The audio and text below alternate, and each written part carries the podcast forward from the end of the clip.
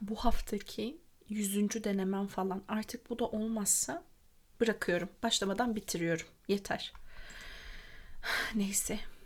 Başlayalım. 3, 2, 1, kayıt. Efendim herkese merhabalar. Ben Rana. Umarım iyisinizdir. Her şey yolundadır. Atlantis'ten Balkon Sohbetleri podcast'ime hoş geldiniz.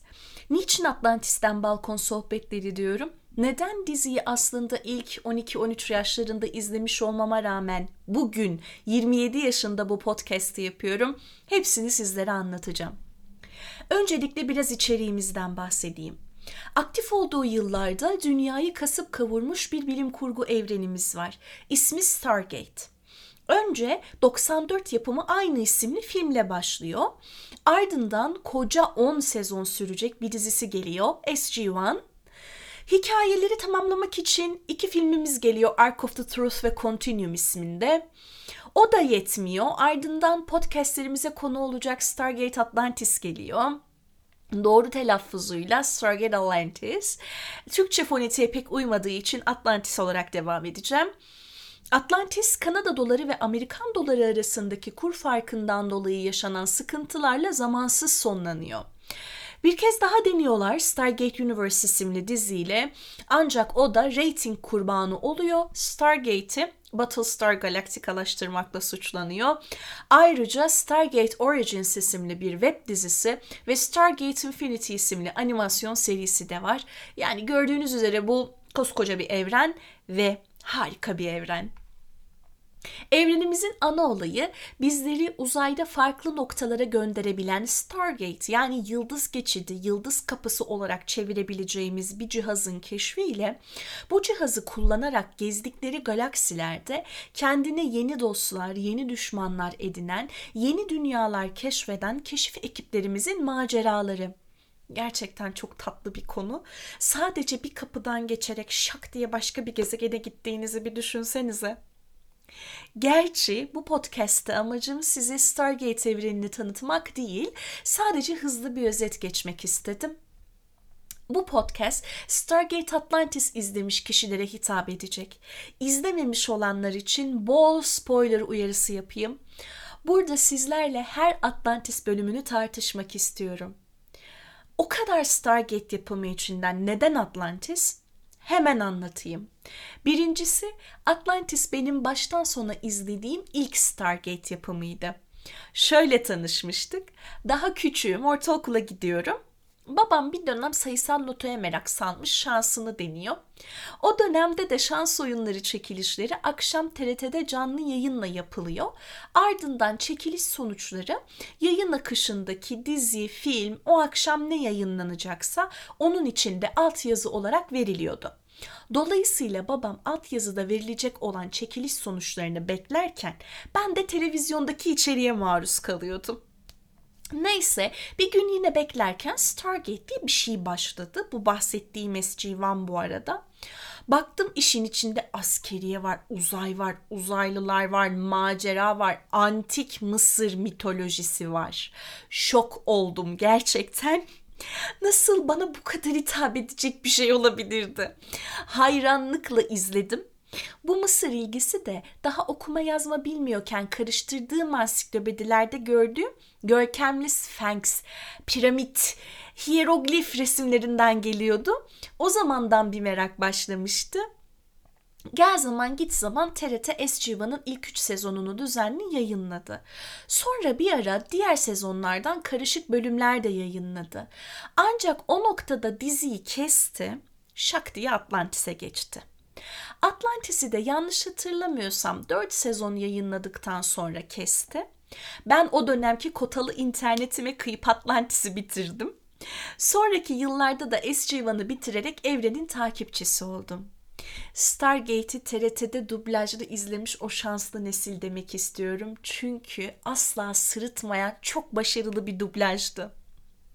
İkincisi Atlantis'i izlediğim yıllar benim için deli dolu ergenlik anılarından ibaret. Şöyle ki o yıllarda daha internet ve bilgisayarlar her evde olacak kadar yaygın değil. Sosyal medya Facebook, Twitter ve MSN'den ibaret. Sosyal medyalarda bu derece bir toksiklik yok. İnternette sapığıdır, manyağıdır, cahilidir bu kadar rahat gezemiyor ve çarpık zihniyetlerini bu kadar kolay dile dökemiyor. Ben de o yıllarda en çok MSN ve Facebook'ta takılıyordum. Hatta sıfır nokta Facebook vardı hatırlarsınız. Spotify yoktu. Bilgisayarlarda MP3 arşivleri yapardık. Yalnız ne boomer bir muhabbet oldu böyle. ne, ne ara bu kadar yaşlandım ya. Disket kullanılan zamanların sonuna bile yetiştim ben baktığımız zaman. bir tek şu oda kadar olan ilkel ilk bilgisayarlar var ya onları görmedim herhalde. Neyse. O dönemde Facebook'ta dizilerin, filmlerin, sanatçıların fanları tanışır, gruplar kurardı. Ben de Stargate'i beğenenler arasından harika insanlarla tanışmıştım. Öyle ki bunların çoğu bugün hala dostum. Hatta daha geçen o yıllarda tanıştığım Zekicim dinlerse selam olsun ta Antalya'dan buraya İstanbul'da Blu-ray kalitesinde bölümler getirdi bana. Facebook'ta tanıştığımız o insanlarla MSN'de uzun sohbetler ederdik. Oyunlar oynardık. Yeri gelirdi dertleşirdik. Ara ara roleplay'ler yapardık. Herkes istediği bir karakteri seçerdi. O yıllarda telefonlarımıza bilmem kaç bin SMS paketleri yapardık. Daha WhatsApp yoktu ortada. Hatta bir ara Stargate üzerine yerli forumlar da açılmıştı. Mesela yıldızgeçidevren.com vardı. Oralarda da güzel muhabbet dönüyordu. Kapandı sonra. Bunlar benim için gerçekten unutulmaz ve çok güzel anılar. Üçüncüsü Atlantis benim için bir comfort zone yani güven alanı. Kendimi çok dipte hissettiğimde sevdiğim bölümlerden birini açar neşelenirim. Yıllardır rewatch yaparım ve aslında farklı yaşlarda ve hayatımın farklı dönemlerinde farklı şeyler gözüme çarpıyor ve farklı karakterlere yakın hissedebiliyorum.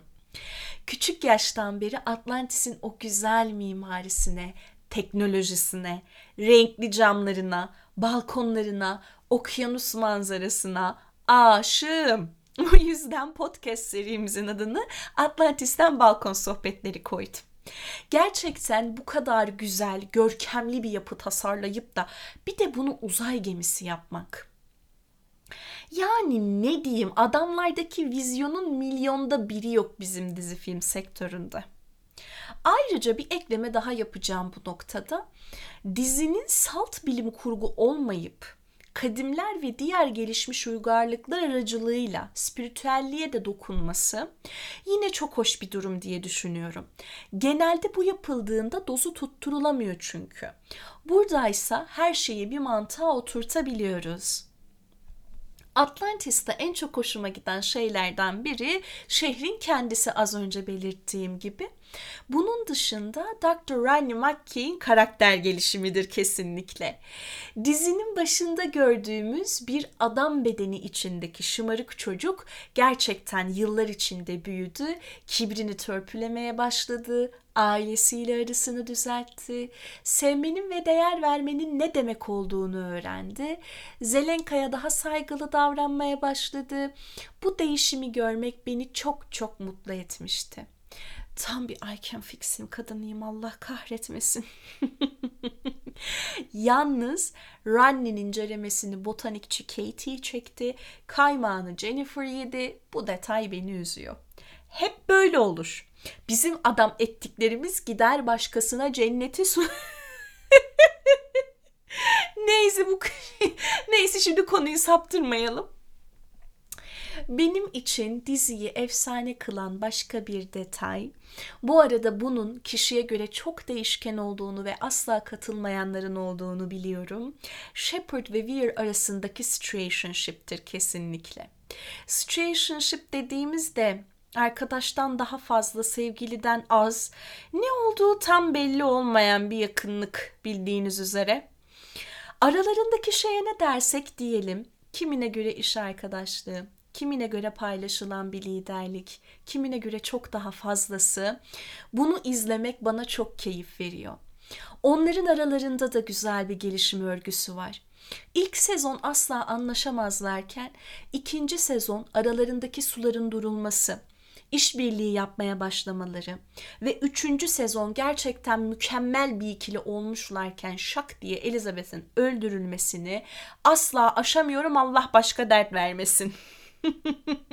Benim hayatımın power couple'ı yani arkadaşlar. Asla unutmam mümkün değil. Ergenlik yıllarında aralarında olmuş ve olabileceklere dair binlerce fanfiction okumuşumdur. Benim zaten böyle çok sci-fi çiftim var zihnimin içinde beraber yaşadığımız. Mesela Doctor Who'dan Levels ve River mı dersiniz? Agents of S.H.I.E.L.D'dan Fitz ve Gemma mı dersiniz?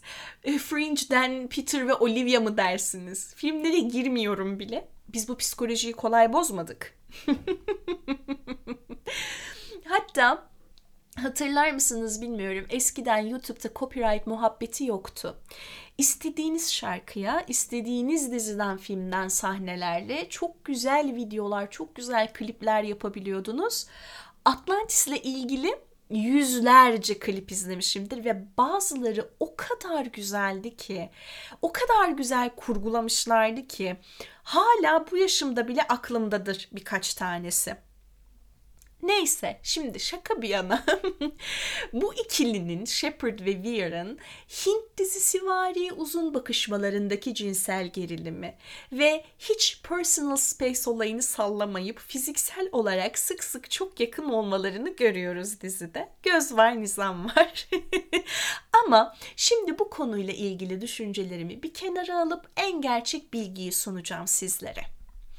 Yıllardır okuduklarımdan bildiğim kadarıyla senaristler ilk başta gerçekten Shepard ve Weir'ı düşünüyorlar. Bunu Joe Flanagan'ın Gate World röportajlarından birinde kendisinden direkt duyuyoruz. Dizinin gözümüze sokulmayan ama alttan alta verilen ve merak uyandırması istenen ikilisiydi diyor.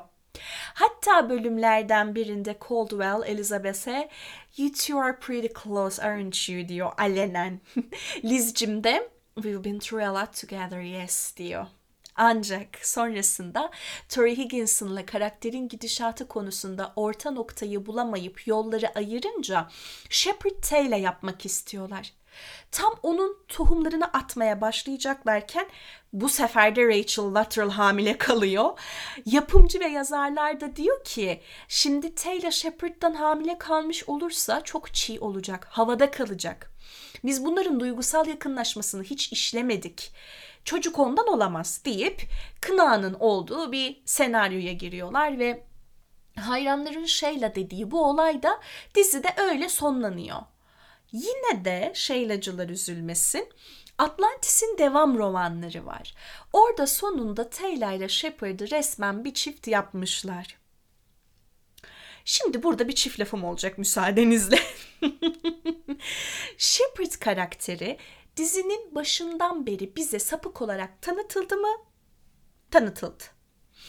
Bu arada sapık adamları çapkın sıfatıyla romantize etmeyi bıraktık artık değil mi hanımlar? Ben de öyle düşünmüştüm. Teşekkürler. Dişi sineye bile yürüyordu bu adam. Saygı duyduğu kadınlar sadece Elizabeth ve Taylor'ydı. Hal böyleyken keşke Taylor gibi güzel, alımlı, çekici, güçlü bir kadınla romantik bir ilişkiye sokmasaydınız da hani bari onunla dost kalabilseydi de bu da Shepard'ın karakter gelişimi olsaydı. Ya bizi bir şaşırtın, bir düşündürün. Ben Taylor'la Ranan'ı çok yakıştırırdım hep ama çok iyi dost olarak kaldılar. Böyle de güzel oldu. Yalnız şu konu benim de ilgimi çekiyor, yalan yok. Shepard'da kadim genleri var. Taylor'da Wraith genleri. Bunların bir çocukları olsa. Alaca karanlık Renezme ile Jacob gibi. Oho ne hikayeler çıkar buradan. Yine de bence Shepard için Wife Material kesinlikle The Travelers bölümünde tanıştığımız Larry'ndir. Çünkü malum dinsizin hakkından imansız gelir. Burada bir es vereceğim şimdi. Bunları anlatırken önümde deniz manzaram var. Denizin üzerinde gümüş servi. Karşımda Yalova, sağımda adalar. Sahile biraz daha yakın olsam kendimi tam Atlantis balkonunda gibi hissedeceğim. Bunu bu şekilde hayal etmek bana çok keyif veriyor. Sizlerin de dinlerken Atlantis balkonunda kahvelerimizi almış sohbet ediyormuşuz gibi düşünmenizi çok isterim. Umarım dinlerken güzel vakit geçirirsiniz. Şimdi hemen kahvemden bir yudum alıyorum ve karakterlere geçmek istiyorum.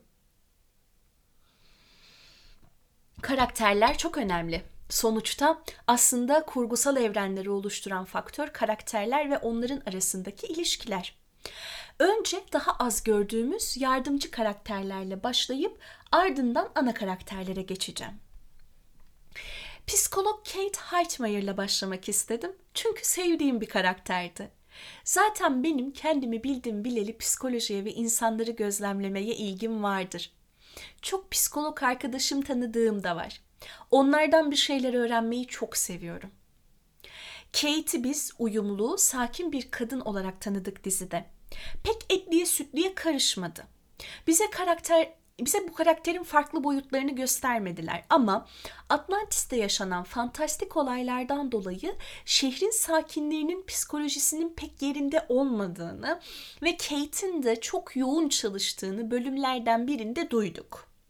Kate 78 doğumluymuş. Yani Atlantis'e geldiğinde 26 yaşındaymış. Ne kadar genç. Bence görevini çok güzel bir şekilde ifa etti. Keşke o sonuna ölmeseydi. Yine sonu pek iyi olmayan karakterlerden Ford'la devam edelim. Bir Teğmen. Kendisi 79'lu. Atlantis'e geldiğinde 25 yaşında en küçükleri bildiğim kadarıyla. Bunu da davranışlarına yansıtmışlar zaten. Aralardaki sulu esprileri, aralardaki gereksiz yükselmeleri, hele bir bölümde Rodney ile Zelenka'yı terslemesi vardı hiç unutmuyorum. Bizim gibi çocuklar sizin gibileri okulda inek diye zorbaladığı için bugün intikam mı alıyorsunuz gibi bir şey demişti. Uuu. Bu karakter benim için tüm sci-fi evrenleri içinde ne şehittir ne gazi affedersiniz bok yoluna gitti Niyazi atasözümüzün sözlük anlamıdır. Niye geldi, niye gitti anlamıyorum. Bence dizide hikayesi güzel oturtulamayan tek karakter diye düşünüyorum. Yine de severdim Ford'u. Böyle kimsenin söyleyemediklerini şak diye söyleyen değişik biriydi. Enzim olayından sonrasında kendinde değildi zaten. Hani karakteri değerlendirirken o dönemi katmıyorum. Dediğim gibi ben bu karakterin daha farklı bir hikayeyle işlenmesini isterdim. Adamı Pegasus galaksisinin drug dealer'ı yaptılar yahu. Neyse. Lorne'e geçelim. Binbaşı Evan Lorne 70'liymiş. Yani Atlantis'e geldiğinde 34 yaşındaymış. Bence harika bir aktör seçimi olmuş. Tam yaşını gösteriyor ve o aurayı yansıtıyor. Lorne bir yardımcı karaktere göre çok daha önemli bir noktadaydı hikaye anlatımında. Lorne'u güvenilir ve iyi bir asker olarak tanıdık. Bazı bölümlerde kilit konumdaydı. İlk SG-1'da görmüştük kendisini zaten. Size Lorne'la ilgili ilginç bir şey söyleyeceğim. Yazarlar bu karakteri gay yapmak istemiş. Hatta biraz daha e, karakteri derinden incelemeye başlamışlardı biliyorsunuz. Resim yaptığını görmüştük. Fakat sonrasında bunun için fırsat bulamamışlar. Sanatçı ruhu olan bir asker zaten yeterince alışılmışın dışındayken bir de gay yapsalardı seyircinin o dönemdeki tepkisi nasıl olurdu acaba çok merak ettim. Yine yardımcı karakterlerden Zelenka'ya gelelim. Önceki üç karakterimiz Amerikanken Dr. Radek Zelenka bir Çek biliyorsunuz ki aralarda kendi kendine Çekçe söylenmesinden de bariz belli zaten. 67 doğumlu, şehre ilk geldiklerinde 37 yaşında. Ronnie delisinin bütün kahrını çeken çok büyük bir adam Zelenka'ya. Yani dizideki en sevdiğim karakterlerden. Bu diziyi uzun yıllar önce ilk izlediğimde üniversitede Slav dilleri okuyacağımı ve Zelenka'nın sövmelerini az buçuk anlayabileceğimi hiç tahmin etmezdim. Zaten aynen üniversitedeki halim gibi. Benim üniversite hayatım Zelenka gibi geçti arkadaşlar. Zelenka aslında o kadar içimizden, o kadar biz ki hayatınızın her döneminde mutlaka başınızda her şeyi kendi bildiğini zanneden akıllara zarar bir tipleme olur. Siz de mecbur az ilişkisi yüzünden söve söve yaparsınız. Bu karakter ailenin çoğu şeyin sorumluluğunu üstüne almış ağır başlı çocuğu olur ya. Tam öyle. İyi ki bu karakteri kurgulamışlar. Dizinin tadı tuzu olmuş gerçekten. Sonradan geldiği için ekran süresi diğer ana karakterlerden daha az olan Jennifer Keller'la devam edelim. Belki Carson gibi muhteşem bir karakterden sonra geldiği içindir ama ben Keller'a maalesef pek ısınamamıştım. Aslında karakter kendine güvenmeyen ve kendini keşfetmeye çalışan bir karakter ki bu konuda Taylor'ın da çok yardımı oluyor. Yeni Atos'ta mahsur kaldıkları bölümü hatırlarsınız. Orada çok güzel diyalogları var. Yine Jennifer'ın da sorumluluk bilinci olan, işinde iyi, iyi huylu bir kadın olduğunu görüyoruz. Önce bir Run'ın ne olur gibi oldu, sonra Runny ile oldu. Çok enteresan bu da. İki sezonda iki kişiyle yaptılar kadını. Beş yılda kimseyle olamayan Zelenka ağlıyor şu an. Ben her ne kadar bayılmasam da seveni çok hikayeye kısmen katkısı olan bir karakter. Randy ile de fena ikili olmadılar aslında. Yani bölümleri incelerken daha detaylı konuşacağız zaten. Burada bahsedebileceğimiz Caldwell, Kavanagh, Kate Brown gibi başka karakterler de var aslında. Ama bölümleri geldiğinde konuşuruz. Bir de arkadaşlar Woolsey'i gerçekten hiç ama hiç sevmediğim için mazur görün objektif bir şekilde anlatamayacağımı bildiğimden onu da eledim karakter listesinden. Şimdi çok uzatmadan ana karakterlere geçmek istiyorum. Carson Beckett tüm dizi film evrenlerindeki en iyi niyetli, en temiz yürekli, en harika adam olabilir mi acaba? Hangi akla hizmet bu adamı öldürdünüz ve SG-1'da Fraser'la başlayan bu doktor öldürme fetişinin sebebi nedir acaba? Asla bilemiyorum. Bence canlandıran oyuncu Paul McGillian'ın da katkısı büyüktür. Çünkü Carson'ın o İskoç aksanının tatlılığını, karakterin sempatikliğini buram buram hissettirdi bize. Gerçekten de içinde yaşadığımız bu çıkar dünyasında bu kadar iyi kalabilmek imkansız. Ki e, bu kadar iyi kalabilenlerin gerçek hayatta da ömrü kısa oluyor. Ben bunun gerçek örneğini de gördüm. Dizi burada doğru bir noktaya değinmiş. Herkese Carson gibi bir dost dilerim. Seyrederken içimizi ısıtan bir karakter, yeri çok ayrı. Tamamen aynı seviyede olmasa da The Good Place'ten Chidi birazcık yaklaşabilir ona herhalde. Birazcık satmıştı bana. Devam edelim Ran'ınla. Ran'ın ekibe sonradan katıldı biliyorsunuz. Çok sağlam ve güçlü yetişmiş bir adam. Zaten askerken bir de yıllarca kaçak olarak yaşamak zorunda kalmış. Hayatını hardcore level'ında yaşamış. Hem psikolojik olarak hem de fiziken çelik gibi biri, anlatılmaz yaşanır bir karakter. İlk başlarda pek sevmiyordum ancak ilerleyen bölümlerde Ran'ın bizimkileri dost, Atlantis'i evi belledikçe o kadar sevdim ki. Özellikle Tayla ile olan iletişimleri çok güzeldi. İki Pegasuslu olarak birbirlerinin dilinden çok iyi anlıyorlardı. Her şeyi yok eden muhteşem silahı ayrı havalı. Kendi kabiliyetleri ayrı havalı. Tam az laf çok iş adamı. Ran'ın da diziye çok ayrı bir hava katmış bence. Bu kadar öveceğimi ben de düşünmemiştim. Ve Tayla'ya geldik. Hakkında söylenecek çok şey var. Bir kere kadını She's beauty, she's grace, she will kick you in the face miminden esinlenerek yazmışlar. Kesinlikle. Zannederim SG-1'daki Teal'k'tan sonra bilge uzaylı birey eksikliği çekeceğimizi düşünmüşler ki bu karakteri yaratmışlar. Taylor'ın bir kadın olarak hem daha dişi yönler olan anlayış, sempati, spiritüellik, zerafet gibi özellikleri hem de daha maskülen yönler olan dövüş, fiziksel direnç gibi özellikleri bir arada taşıması muazzam. Tam böyle diziyi izleyen daha küçük kişilere, genç kızlara örnek olabilecek bir karakter bir kere Atlantis'te hem Atlantis'in hem Atosya'nın liderlerini kadın yapmaları inanılmaz güzel bir detay. Günümüz dünyasında dahi kadınlar değil liderlik sıradan iş hayatında bile kendine yer bulmakta zorlanıyorken hala çoğu şirkette evli kadınlar bu kesin çocuk yapar diye tercih edilmiyorken hala kadınlar erkeklere göre daha az maaş alıyorken ta o yıllarda kadınlara hak ettiği değeri veren bir dizi olması beni mutluluktan dört köşe ediyor. Hem Taylor'la hem Elizabeth'le çok gurur duyuyorum. Taylor'la ilgili hiç unutmadığım replik de şudur. Hasta Şerine çorba yapmış, tadı pek güzel olmamış. Şerin de ona tatlım sen daha büyük amaçlar için yaratılmışsın diyordu. Çok hoşuma gitmişti bu diyalog ilk duyduğumda. Yemek yapamayınca benim kendimi teselli şekilleri. bu arada hem Taylor'ın hem Ronan'ın Rachel Luttrell ve Jason Momoa tarafından son derece pahalı ve çok ağır peruklarla oynandığını biliyor muydunuz? Şimdi Ranni'ye geldi sıra. Ama ondan bahsettim zaten diziyi çok sevme sebeplerim arasında. Kardeşiyle beraber iki dahi olarak büyüyorlar.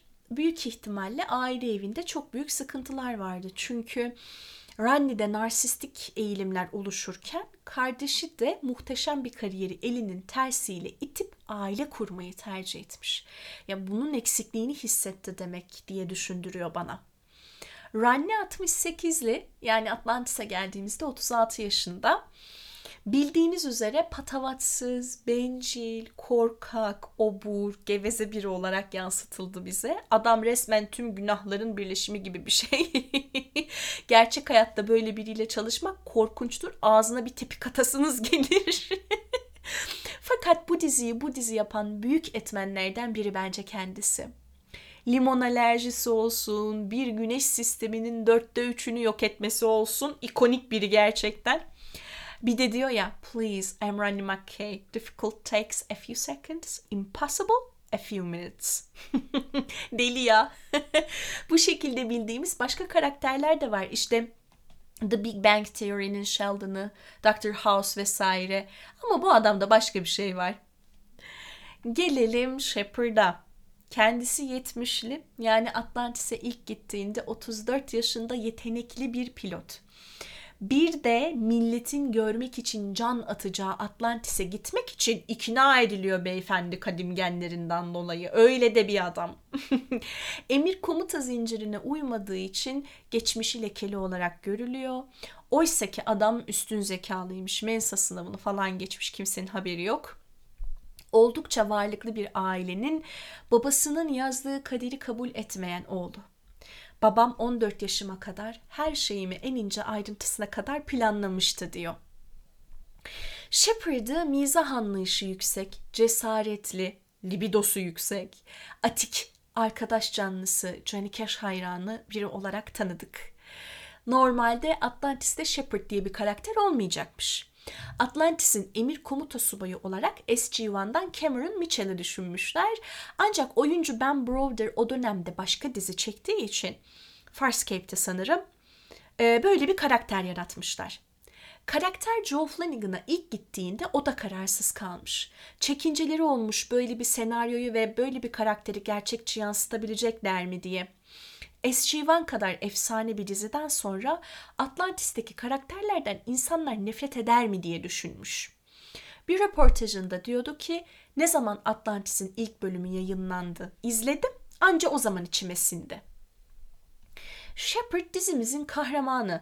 Şöyle ki ne zaman bir tehlike olsa, ne zaman bir ölüm riski olsa adam iş başa düştü bismillah deyip koşarak gidiyor.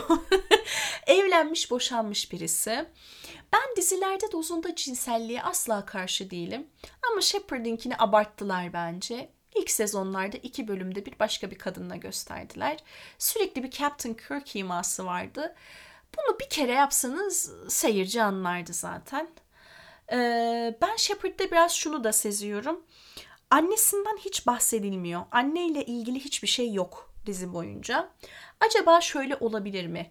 Belki anne onlar küçük yaştayken onları terk etti gitti ve Shepard da bu şekilde kadınlardan intikam mı alıyor bilinç dışındaki dürtülerle acaba? Bilemiyorum. Dizide binbaşıyken yarbaya yükseldiğini görüyoruz Elizabeth'in de desteğiyle. Zaten şehre gelmesi de yine Elizabeth'in ısrarıyla oluyor. Shepard da bu vefa borcunu benim şahsi görüşümce hep elinden gelenin en iyisini yaparak ve ordunun Elizabeth'e defalarca saygısızlık edip görmezden geldiği durumlarda onu tekrar denkleme sokarak ödüyor liderlik konusunda birbirlerine güvenmeleri, destek olmaları, özellikle birinci sezondan sonra hep birbirlerini korumaları benim seyir zevkimi ikiye çıkarıyordu.